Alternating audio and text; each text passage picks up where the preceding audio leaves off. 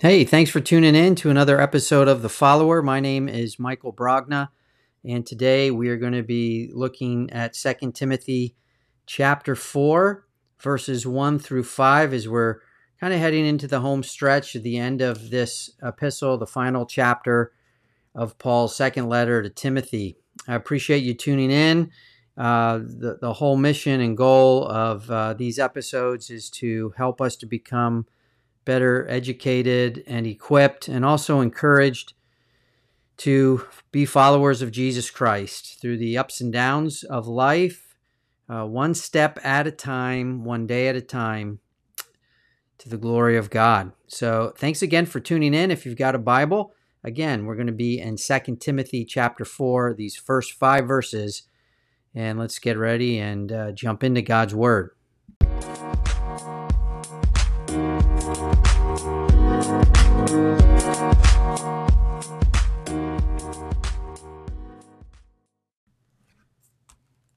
All right, so I'm going to go ahead and just read these five verses in Second Timothy chapter 4, these first five verses of this chapter. Paul writing to Timothy again in the uh, power and the inspiration of God through the Holy Spirit writes this. He says, I charge you in the presence of God and of Christ Jesus, who is to judge the living and the dead. And by his appearing and his kingdom, preach the word. Be ready in season and out of season. Reprove, rebuke, and exhort with complete patience and teaching. For the time is coming when people will not endure sound teaching, but having itching ears, they will accumulate for themselves teachers to suit their own passions, and will turn away from listening to the truth and wander off into myths. As for you, always be sober minded endure suffering, do the work of an evangelist, fulfill your ministry. God, now give us ears to hear these words and apply them to our lives for your glory. In Jesus' name, amen.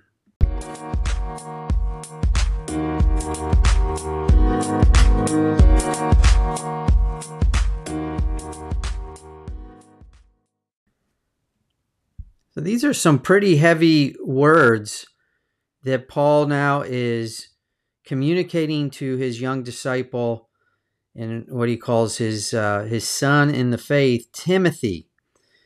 Again, keeping in mind that Paul, who was in prison, and as we're going to see as we continue on through the fourth chapter, is well aware that his days are numbered here on earth. And so he's he's really now coming to really his his final his final words, at least what we have in writing. And it's interesting here in verse 1 of chapter 4. He he says this again, I charge you Timothy. And then he says in the presence of God and of Christ Jesus who is to judge the living and the dead. And it's an interesting word that he says uh, this charge. He's giving Timothy a charge. Literally, it's it's like being charged with. Uh, obviously, this is a command, but it'd be like a courtroom scene where you're being charged with something, a crime, if you will. Timothy's not being charged with the crime, but it's of that magnitude where Paul brings in the presence of God and of Christ Jesus, who is to judge the living and the dead. So, this charge that Paul gives to Timothy, and now is says it's in the very presence of God and the judge. You're in front of the judge, Timothy, Jesus Christ, or as Paul says, Christ Jesus, putting Christ first, Messiah first, the Messiah, the Savior, the anointed one. And so, Jesus, here we learn a couple things about Jesus. Uh, obviously, he is the judge, and he is to judge the living and the dead, and that he will be appearing again. And so, Paul, uh, in essence, takes Timothy before the very throne of God and before the judge of the living and the dead, Christ Jesus. And in verse 2, he he gives this charge. What is it that is so important that Paul has to give him this type of formal charge? Well, in verse 2, Paul says, Preach the word. Timothy is now given this formal command, this charge from Paul to preach the word. And that word preach, it, when we hear it now in the 21st century, probably what, what comes to most of our minds is a picture of a, of a minister, a preacher, a pastor on a Sunday morning. It's a religious day, it's a formal religious setting or gathering, and there's been uh, music that has been played and songs of praise and adoration that have been sung and and now uh, a spiritual leader is going to get up behind a pulpit and preach the word. And probably in the first century in this original context that's probably not what Timothy would have thought or what Paul had in mind when he tells Timothy to preach the word. The word preach literally means to, to give notice or to proclaim. And in the New Testament, the idea of preaching isn't a sermon as much as it is evangelism. It is uh, sharing and spreading the good news, proclaiming the good news. Now, of course, that can happen in a religious setting by a religious leader uh, on a uh, religious day, but it doesn't necessarily have to be that. And so, right after this short break, we'll talk a little bit more about this word preach.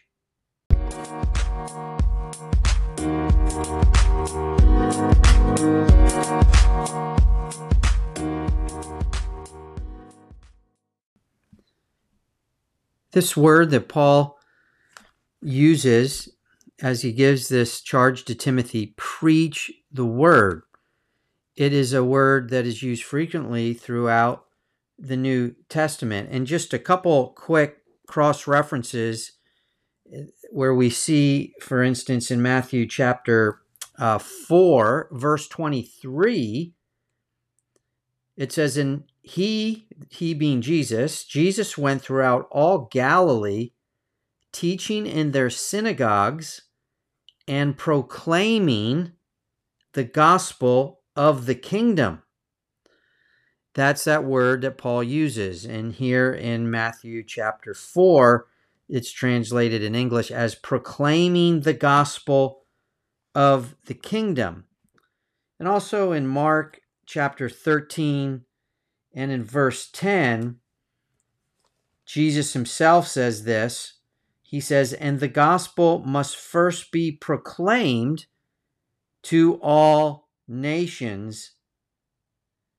And so, this word proclaim to all nations that Jesus mentions, it's that idea of not a sermon, but a, a proclamation uh, in in more in the in the line of evangelizing, proclaiming the good news, going to the nations and, and proclaiming Jesus Christ as Messiah, Jesus Christ crucified, died, buried, risen, living, ascended into heaven, and now ruling at the right hand of God the Father. This Paul then goes on to tell Timothy that Timothy needs to be ready. Preach the word. Be ready in season and out of season, he tells him in verse 2 of 2 Timothy 4. This is something Timothy better be prepared to do. Be ready, Timothy. And it's in season and out of season. The word again, not not to get too technical here with the Greek, but it's this word kairos, kind of a strategic time. And in season is the Greek word eukairos, and out of season is akairos. And the idea here is Paul telling Timothy, All right, Timothy, I'm charging you in the presence of God Himself and of Jesus Christ, who's going to judge the living and the dead. Preach the word, proclaim the gospel, and be ready, Timothy, to do this in season and out of season. I think what Paul is is doing is he's telling Timothy, look, this is an urgent urgent matter, the proclamation of the gospel. So Timothy, you you need to be prepared. You need to be ready when it is convenient or even when it is inconvenient. In season or out of season. So, again, a religious setting, going into a church, proclaiming the good news to believers in a on a on a holy day like a Sunday. Okay, that would be convenient if you will. You have everyone there. They come on their own initiative. It's a religious setting. It's in season. But Paul says to Timothy, but also be prepared to do it out of season in a, in, if you will, a non religious or an informal or a spontaneous setting. So that is why he is uh, given this sense of, of this urgent call and charge. Timothy, this is the gospel, this is the good news of Christ you need to be prepared. You need to be ready. Be ready when it's convenient, when it is not. In season and out of season, you reprove, you rebuke, you exhort, and you do it with complete patience and with teaching. Verse 2 says, Quite a command, quite a charge for the young Timothy to carry on this gospel of proclaiming the good news.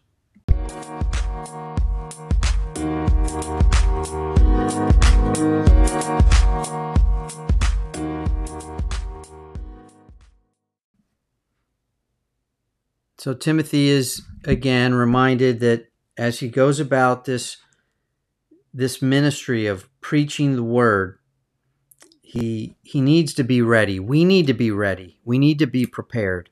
We need to understand that there will be convenient times, but there also be inconvenient times to uh, share the good news of Jesus Christ with those who need to hear.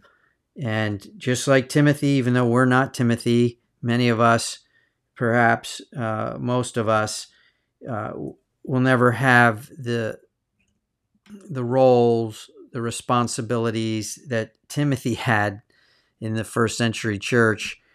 But we too, like Timothy, are followers of Jesus, and we are called to proclaim the good news and to prepare ourselves for whatever it is that God has called us to do in his kingdom work here on earth. And so these words are very uh, applicable to all of us as Christians, as disciples, as followers of Jesus Christ, especially these words uh, at the end of verse 2 where where Paul says you, need to be patient. He says do this with complete patience. And we need to be patient with people and we need to uh, be patient with ourselves and with uh, also God, uh, knowing that everyone's in a process and uh, we are called to be faithful to God, to proclaim, and uh, how people respond or the timing of their response that is out of our control.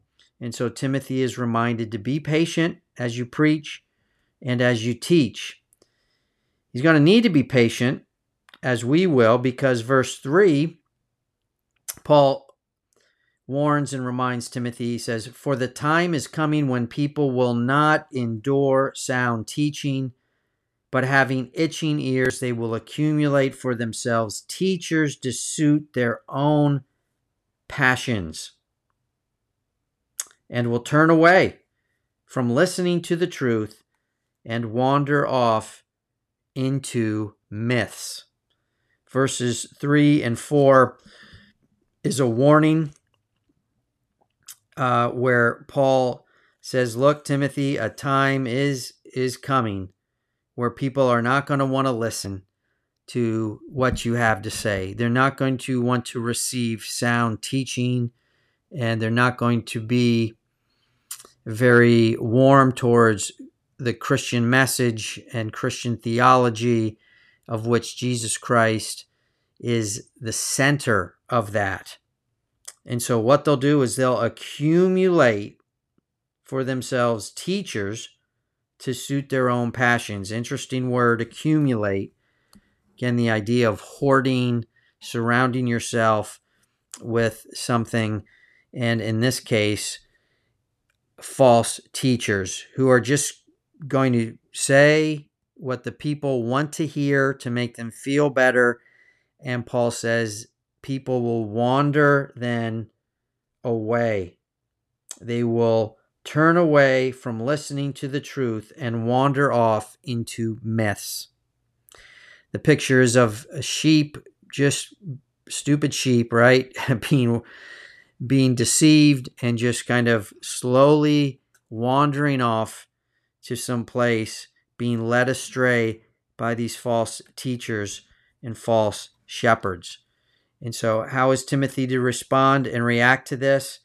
Well, in verse 5, Paul says, Timothy, as for you, you be sober minded, you endure suffering, you do your work of an evangelist, and you fulfill your ministry.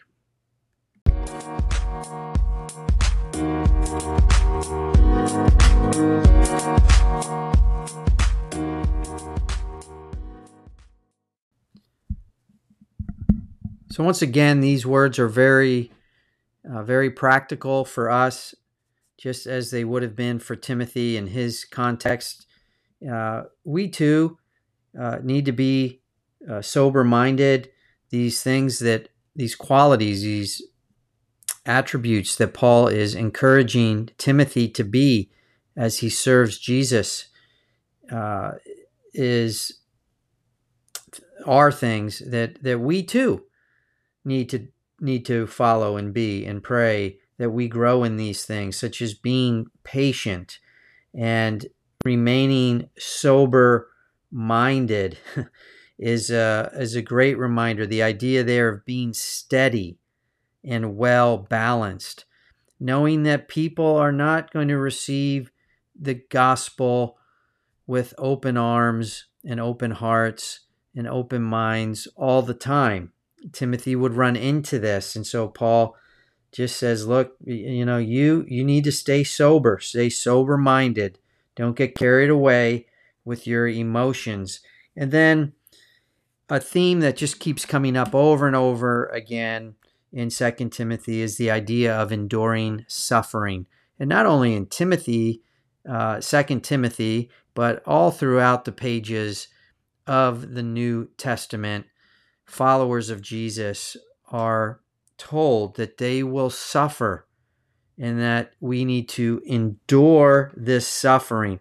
Timothy needs to endure the suffering that he is going to experience and not let the persecution stop him, but to do the work of an evangelist. There's work, it's a labor a labor of love that we all have as we serve and work for the Lord.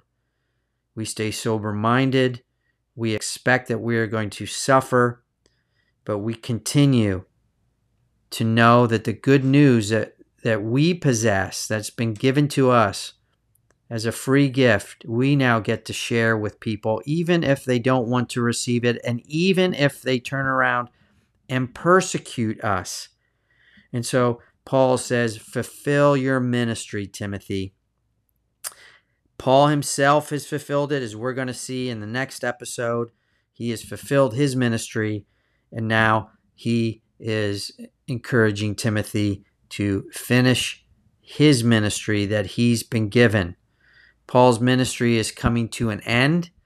Timothy is really now beginning to blossom and come into clear focus what he is called to do. And Paul says, just expect hardship, but continue to share the good news and fulfill your ministry.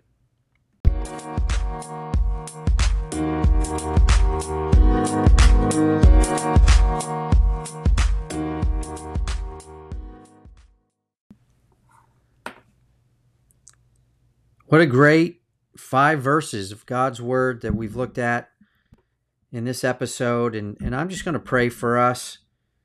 If, um, if you don't mind, just a quick prayer uh, asking the Lord to reinforce these things that, that we've been uh, confronted with in 2 Timothy chapter 4, verses 1 through 5.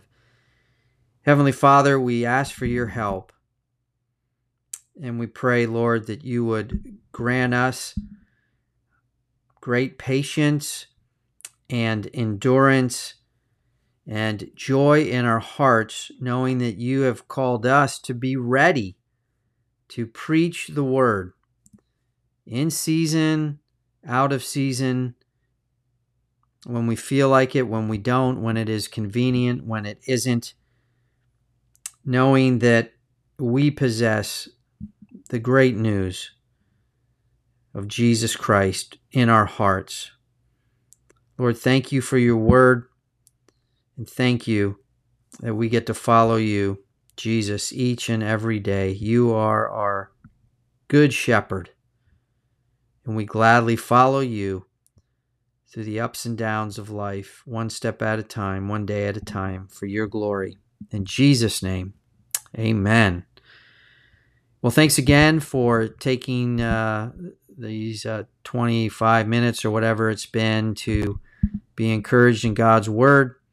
Look forward to seeing you in the next episode as we uh, make our way through Second Timothy. My name is Michael Brogna, and I am a follower of Jesus Christ. God bless you. We'll see you next time.